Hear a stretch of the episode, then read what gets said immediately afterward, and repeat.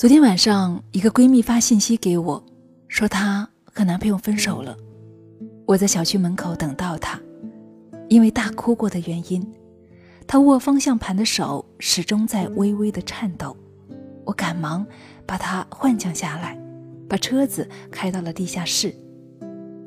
四下无人的时候，她的眼泪比前夜的暴雨还要汹涌。是爱了八年的人呢。眼看着就可以收拾着结婚了，可是对方却告诉他，家里给相亲了，要娶别人。这么狗血的事情发生在这个弱女子身上，她看起来没有一点点撑起来的力气。我知道，此刻说什么安慰的话，都不过是些无关痛痒的陈腔滥调，不如给他一片。盛放眼泪的河床吧。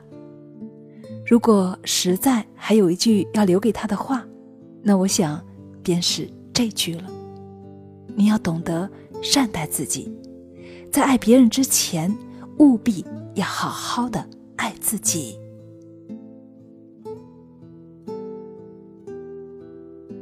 曾经看过这样一句话：一个人是善待自己，两个人是善待别人。但是往往我们会陷入这样的误区，拼了命的对别人好，然后祈求能够获得相同的回报，得不到的时候就会抱怨：明明我对他那么好，他凭什么这样对我呢？不由得想起朋友的一句话：“你自己都不爱自己，凭什么让别人来爱你呢？”我想，这后一个凭什么已经足够让第一个凭什么。释然了。在我看来，爱不是一个苹果与一个梨子的等价交换，爱是我守着一棵苹果树，等它结满了果子的时候，我再去栽一棵梨树，待梨树也长成了，然后遇到那个路过的少年，那时候我可以用苹果招待他的风尘仆仆，听他讲一路的故事。也可以摘下一些梨子，和他一起去往那远处的喧闹集市。假使他不愿意逗留这一处阴凉，我也可以在我的树下安心等着，直到遇到下一个、下下一个愿意为我驻足的人。你可以爱一个人到尘埃里，但没有人会爱这个尘埃中的你自己。因此，让自己闪闪发光。才是最重要的事情，用一束光芒去吸引另一束光芒，那样你才可以永远存在于明亮和温暖之中。与其说善待自己是种心态，不如说它是一项技能，一项可以让你的生活升级的技能，并且相信如此下去一定会有所收获。比如去赚一些钱。买自己喜欢的衣服和首饰，觊觎的餐厅也可以负担得起。去改变居住环境，养几盆花、几条鱼，在冰箱里准备好水果和酱菜，铺好看的地毯，挂好看的窗帘儿，再在床头放一盏昏黄的小灯。准备一两个爱好，例如瑜伽，例如旅行，在阳光明媚的日子里就去做。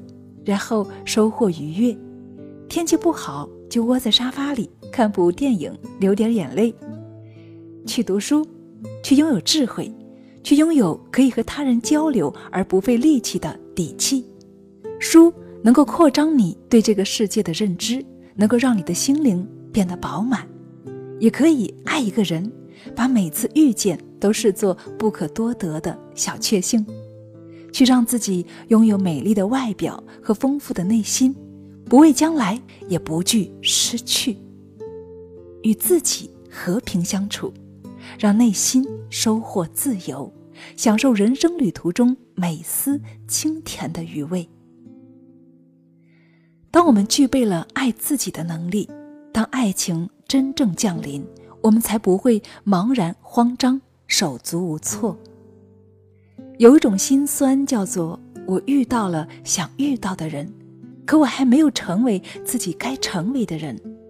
在你最美的时候，我配不上你；但我终于有能力可以坦然的站在你面前时，却发现，有些人、有些心思已经跟着时间就这么一起溜走了。缘分总是不期而至的美妙蝴蝶，但是在爱情的田野之上，你得用奔跑追逐的脚力和手中结实的脖网，才能够让那美丽从你的视线里到你的手心里。爱，不是用来让人自卑的，它充满了使人勇敢向前的神奇力量。但是你要首先有能力。爱自己，才能够有余力去爱别人。所以，亲爱的朋友，给自己一点时间，好好的爱自己吧。爱自己的身体，爱自己的健康，爱自己永远潮湿的眼眶，爱自己总在渴求的灵魂，爱自己正在做的每一件事，享受时间里的。每一刻，人生漫长，愿你善待自己，别浪费了。